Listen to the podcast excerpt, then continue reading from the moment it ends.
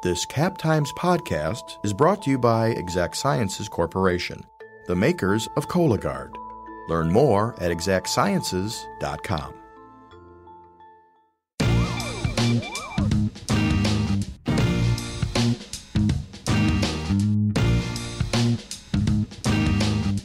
Welcome to On the Cover, a weekly Madsplainers feature. I'm podcast producer Natalie Yahr, and each week I sit down with the reporter behind our latest cover story to find out why it matters.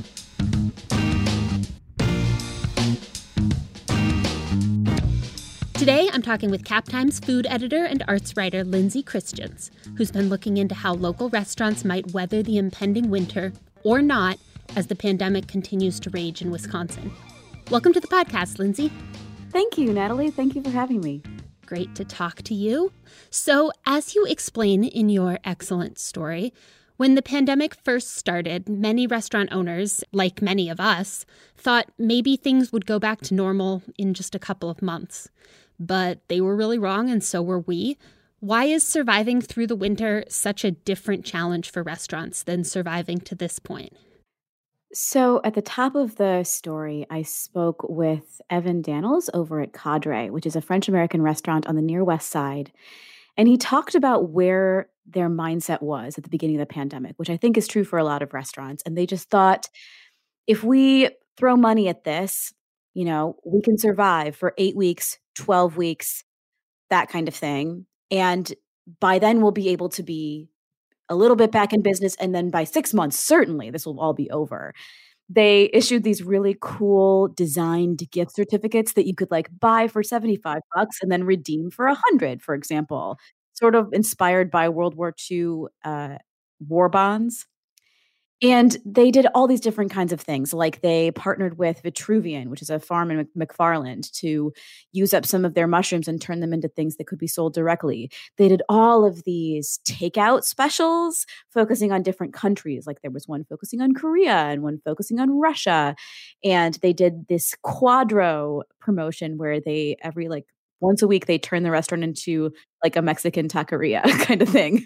And they just they really pushed in every single direction that they could. Um, we had a drink out on their patio once, maybe a month ago, and they had combined all of these bottles of rum on their back bar into like a rum blend because they didn't want to be buying things, new things during the pandemic. They wanted to be using up what they already had because, as Evan mentions in the story, through all of the things that they've been doing, he's just been working so many hours and so hard for no paycheck, it hasn't gotten the restaurant even halfway to where they were when they were dining in restaurants. So, as we head into the winter, this is what restaurants have been dealing with for the past seven months of just trying to hang on.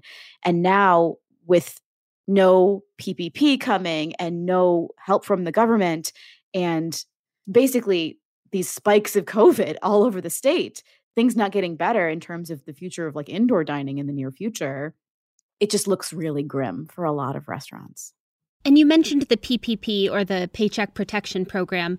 Um, why didn't that form of government help work out for restaurants? So, Evan got PPP, like many restaurants did, but then some of them decided not to use it. And the reason is because the way that program was designed, it was designed to be short term, like eight to 12 weeks or something like that.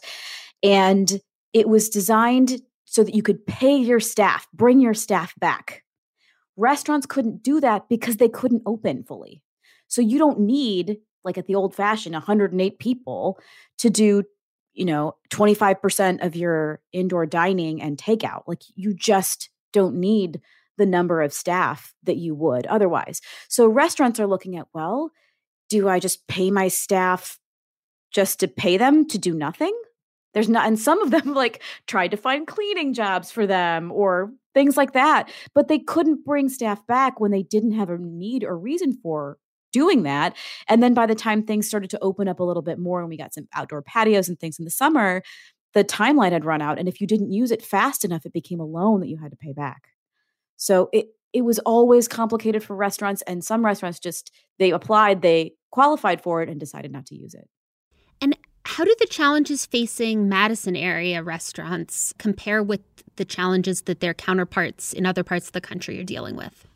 So, I think the major difference in terms of looking at it nationally is not so much between like Madison and other places, which is all pretty similar, I think, but between independent restaurants and fast casual or chain restaurants, especially the ones that have drive through. I wrote something a few weeks ago about Culver's new veggie burger, and I asked uh, Quinn, the menu development director who I was interviewing, how Culver's had been doing. And they just went, they've been having a gangbusters year. They've been doing great. They were able to streamline some of their their policies and their structures and things and just keep but people want food that is inexpensive, comfort food that they can get quickly with low contact. And that's what fast food chains offer. And so the only restaurants that are really doing well at all are those kinds of, of chains and franchises we can talk about this a little bit more later, but one thing that makes the the Restaurants Act, which is part of the Heroes 2.0 Act that was in passed by the House of Representatives in early October um, and is now in the Senate. Um, one of the differences there is that if you are a chain or a franchise with more than 20 locations, you do not qualify for those funds, and that's a difference from before. And I think it's it's interesting that they included that. And Madison has a lot of restaurants, maybe a denser kind of arrangement of restaurants than some places do. Yeah, we have a lot. We have a higher saturation, I think, of restaurants. And there were a lot of issues in staffing that we've talked about before with just getting enough people to work in restaurants. That said, that's not really unique to Madison necessarily. Like Chicago has similar staffing issues, and there are other places around the country that experienced a similar restaurant boom in the 2010s, like about a decade in the 2010s. So cities like Nashville and New Orleans and Philadelphia kind of looked at similar increases in the number and type of independent restaurants they were seeing. So there were similar issues in other places, uh, I think, but I heard from several people that like Madison was already kind of at a saturation point with restaurants and that we were looking at closures this year anyway and the pandemic has just exacerbated those. Wow, okay. So, your story details some of the many creative ways that restaurants here are trying to adapt for this next stage. Can you tell me about some of your favorites of what you've seen? Yeah, for sure. So, I went into reporting this story like fully committed to writing something positive about resilience and about creativity and you know how i mean the restaurant industry is incredibly hardworking. They're creative people. Um, they're smart and they're interesting and they're just. I I thought I'm to go into this and I'm to I'm to find stories of hope, hope and solutions. The reporting didn't take me in that direction quite as much as I'd hoped it would. It's a pretty grim scene out there, but some of the things we are seeing. Uh, igloos, these are referred to as snow globes, globes, igloos. Sometimes they're like at Zuzu Cafe over near the Henry Vilas Zoo in Madison.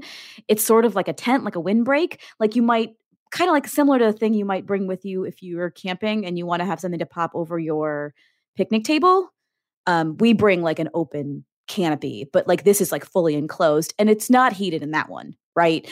There's no heater in that, but but it's it's a windbreak and it allows you to get be just a little bit warmer while you're out there with your apple cider or whatever. And then you have more elaborate ones like they have at the Madison Club. Now, if you want to rent one of those on the weekend, not only do you have to be a member of the Madison Club, it's like minimum 300 rental and you have to like spend another 150 bucks on food and drink. So it's not an inexpensive outing.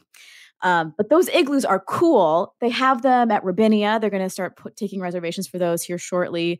They have them at a wine bar in uh, Cross Plains called 1909, and Carbon 4 is getting ready to put them in uh, later this month. So those are neat.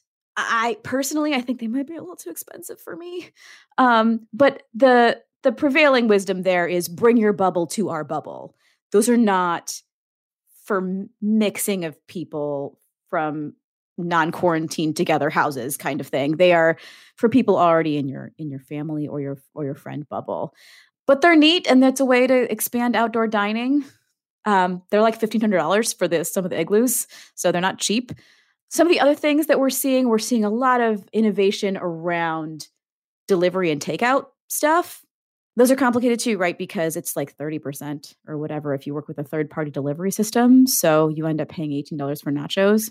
But those are there are a lot of virtual brands. Uh, there's one coming later this week called Dive Burger from Brothers Three. There's a cool looking sandwich one out of Nattspil called Acme Soup and Sandwich that I am very excited to try. There are like three, I think, out of Lucille. There's like the Art of the Nacho and Mad Taco and Slice Queen. And then Merchant is doing like a, a spicy chicken, like a sort of Nashville style hot chicken. And they're doing also some date night promotions around takeout and delivery, that kind of thing. So that's cool. And you've written about these before, but a virtual brand is basically. Oh, yeah. a virtual brand, it's basically like the restaurant is the is a restaurant kitchen so nattspil's restaurant kitchen and then acme soup and sandwich is just a brand that operates out of that kitchen so it's the same people and the same ingredients well not in nattspil's case they're kind of different because they're sandwiches versus what they normally have but like at the great dane for example they have mid-coast wings and there are wings on the great dane's menu but mid-coast wings is just a wing brand so it's like does it exist in re- in like a brick and mortar way? Not really. Um, the chains were doing this first, like Applebee's and Chili's and some of the other chains, like QuikTrip has a fried chicken virtual brand. You're buying QuikTrip fried chicken, but it's called something else. Got it. You know? Got it. And it's a way to maximize your presence on the delivery platforms Mm. because something how the delivery platforms like search for things I don't know why you couldn't just search for chicken sandwich, but apparently that's like not how their Mm. systems work. This podcast is brought to you by Exact Sciences. Join the Madison based team working to lead earlier cancer detection. Visit exactsciences.com to view the company's hundreds of open jobs. You also note that some restaurants are investing in ways to try to make indoor dining safer. What are the approaches they're trying, and should we trust them? Early on in the pandemic, there was prevailing wisdom about doing a lot of sanitation. So, not only washing your hands, which is still a good idea, right? I'm not an epidemiologist, but I think I'm safe saying that. you should still wash don't your hands. don't give up on washing your hands yet. Yeah, yeah. Yeah, yeah, yeah. But early on, it was very much about sanitizing surfaces. So everybody removed uh, anything that was handled by multiple people, and we were all concerned about like the virus living on surfaces. And I think the the information that we have about how the virus spreads has changed, and we understand more now about how it moves around uh, in an airborne way, which is a nightmare, fully nightmare for restaurants. It's awful. So some of the restaurants, uh, Buck and Honey's is one. They've got locations in Monona and Sun Prairie, and I talked to Tom Anderson, who's the owner there, and he said that you know early on they they installed this thing called Omni Omni Shield, and it's like a shock and shield method where it basically sanitizes surfaces and reduces virus and other bacterial growth on those surfaces by like 96%, some crazy number. And it and it lasts for 90 days. How long is that? Three months. So this is some sort of coating on the the surfaces. Yeah, I- think so. Like that's I, I'm real bad with science, but it seems that it's a antimicrobial coating. Yeah, that's on surfaces, and they were doing it like every 50 days or something. He said, but then you know as they've understood more about this thing being airborne, they were this past weekend going to be installing something in their HVAC. There's a combination of like light treatment and like air purification. And there was a place uh, in Kohler called the Blind Horse that was installing something kind of like this, where it's basically a, a kind of UV light. Um, there's some of them that can be damaging to your skin and eyes, so that it's not that, but it's it's on that spectrum of like a UV light that kills like bacteria and viruses, and they call it pathogens. And I think that's really interesting. Now, if you put in something like that in Madison and Dane County, you're still under the public health 25% indoor capacity rule. There's no mechanism for a restaurant or an event space to say, look, we spent $10,000 on HVAC improvements. Can we now seat 50% of our dining room? I don't think there's anything in place that would allow for that. So it's an open question, I think, right now. I know that Milwaukee had restaurants putting in place basically their like COVID 19 prevention and safety rules before they could return to service. And then how much service they were able to return to was dependent on like how many steps they took. But Madison doesn't have anything like that yet. So it's it's a gamble, I think, on the part of a restaurant like Buck and Honey's to say, okay, this is going to be an issue for a long time. We're going to be dealing with this virus for a long time. And and if our business is going to survive, we're going to need to keep people safe. I, I just I think it's really interesting. Evan over at Cadre mentioned that restaurants have been looking for permanent solutions to temporary problems. And it sort of reflects the reactiveness, I think, of the industry right now, where they're just trying to respond as quickly as they can at a time when no one has a lot of money to throw at these things. Definitely. And speaking of money, uh, some restaurants have been crowdfunding to try to afford some pretty astronomical rents around here. How's that going? There are so many crowdfunding campaigns now. The only one that I saw, I think, that actually made its goal was a short stack eatery over on State Street or off State Street. But there, are, there were so many. I mean, it's usually framed as being for employees like Mickey's Tavern or, you know, Scotty Bar, Jordan's Big Ten Pub, La Brioche True Food, my beloved Osteria Papavero that I love so much. Um, obviously, Old Fashioned was one that struck fear into a lot of hearts because that's a really busy and popular restaurant. And if they have to do a GoFundMe, that's very scary to see for a lot of folks. But Tammy Lax was talking about how she's had some of her rent deferred, that her landlords at the Old Fashioned and Harvest have been, you know, helpful and working with her. But deferred rent is not not paid rent. That's you pay it later. And if you're already sort of taking out loans and trying to survive as much as you can, and keep your employees on the payroll it's really it's really dire and the prevailing wisdom i think in the industry is that a crowdfunding campaign especially when you're starting a new place for example is great for clarifying your marketing and letting people know that you're there and also getting people to feel invested in you it's not a great business model. It's not a sustainable business model. And now, as someone who loves to dine out in this town, I'm seeing one all, like every other day. And that's very scary too. Absolutely. Yeah. Now, if restaurants can't stay open through the winter, how likely is it that they'll reopen in the spring? And what determines whether they can reopen? I think one of the major things that's going to determine whether they can reopen is if there's help from the federal government. Um, the Restaurants Act is 120 billion, I think, that would go specifically toward small and independent restaurants. And without that, I I don't know. I mean, we are seeing data that says like a third of restaurants are saying they won't survive in six months.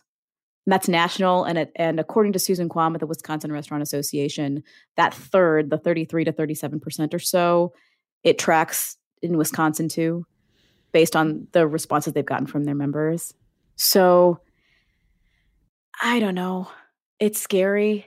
Also, there are things to think about if you close down for the winter you still i mean depending on whether you're is your rent going to be deferred? Are you going to have to pay rent during that time? Are you going to have to keep paying power bills so that your fridges stay on and all your frozen stuff is still good? Like are you going to have to do things with the water lines and and power? It's i don't know. There i think restaurants are in a really tough spot. Uh, i talked to one guy uh, matt stebbins i think over at Nattspil he's Nattspil and brothers three on Fair Oaks. And he said that one of the projects they were trying to do, I think the Acme, was just like basically they were trying to lose as much money as they would if they closed down for the winter by having this virtual sandwich brand. and I thought, well, that's one way of looking. He's like, we can, but this way we can continue to like put some money in the pockets of our employees that we've been able to to keep because they care so much about their employees. But yeah, whether things are going to reopen is is um, going to depend, I think, a lot on how liquid they were going into the pandemic, what their cash flow was like, and a lot of times it's not great. Yeah, and is there any hope that more help could be on the way? Are there things that have worked elsewhere that could work here? Is it all about funding, or are there other kinds of options that could help? Yeah, that's a great question. So Madison is certainly not alone in any of this with the situation with restaurants. And I heard that again and again. I think we're going to see something with this new coronavirus relief package, but it might not be until after the start of the new year, which is very scary for folks. I didn't hear a lot of hope around that from the people that I talked to, but they've also been waiting on this for months. So I, I, I get that. One of the things I keep bringing up, and it is like my personal crusade, um, more than 30 states, I guess, now in the country and Washington, D.C., now allow cocktails to go. And those are different than cocktail kits. My home state of Ohio became the second state to make the measure permanent cocktails to go. So when my mother goes to Loma Linda's and gets, you know, her nachos and her tacos and things that she likes, she can also get a margarita and she can have like a socially distant margarita night with her with her funny ladies, which is what she calls them. But the margaritas to go was something my mom was talking about early in the pandemic, and I was like, how why how come Wisconsin doesn't have anything like this? Cocktails to go have a higher margin than cocktail kits, and they're cool. I I love this idea. It would not require any government help, like aid, like bailout stuff that people hate the word bailout. But there are challenges with how alcohol is regulated in the state that are more complicated uh, than anything we want to get into here. But I do know that, like Susan Quam at the Wisconsin Restaurant Association, other people who lobby for restaurants are in favor of something like cocktails to go and maybe someday you can order wings from Mid Coast Wings and get a beer from the Great Dane, you know, delivered. That's also not a thing we can do. But I think I think cocktails to go could be a really great thing. Um, if I was an opinion writer, I would write an opinion column talking about how we all need to have cocktails to go.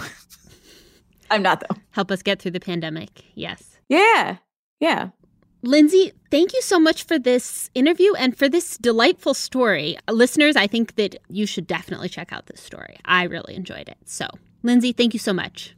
Thank you. I, I want to add one more thing, and that is if diners want to know what to do to help out these restaurants that they love, the thing that I heard multiple times from different restaurateurs was pick three or four places that you love, that you really don't want to close, and then just support the heck out of them where maybe you were like me a bit before and a bit of a dining social butterfly, focus here on the ones that you really want to survive and then just really, really support them. So that's it. Absolutely. Lindsay, thank you so much. Thank you. This was great.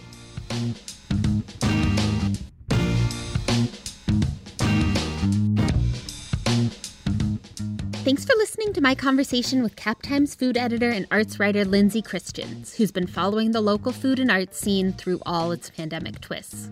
Tune in next week for a conversation about our next cover story. If you enjoyed this podcast, please subscribe to the Madsplainers on Apple Podcasts, Stitcher, or wherever else you do your listening, and leave us a review while you're there.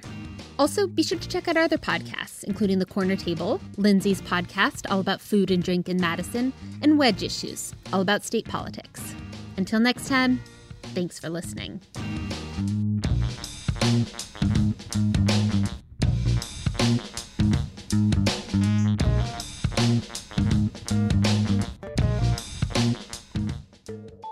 This podcast has been brought to you by Exact Sciences Corporation, the makers of Cologuard. Once again, be sure to learn more at exactsciences.com.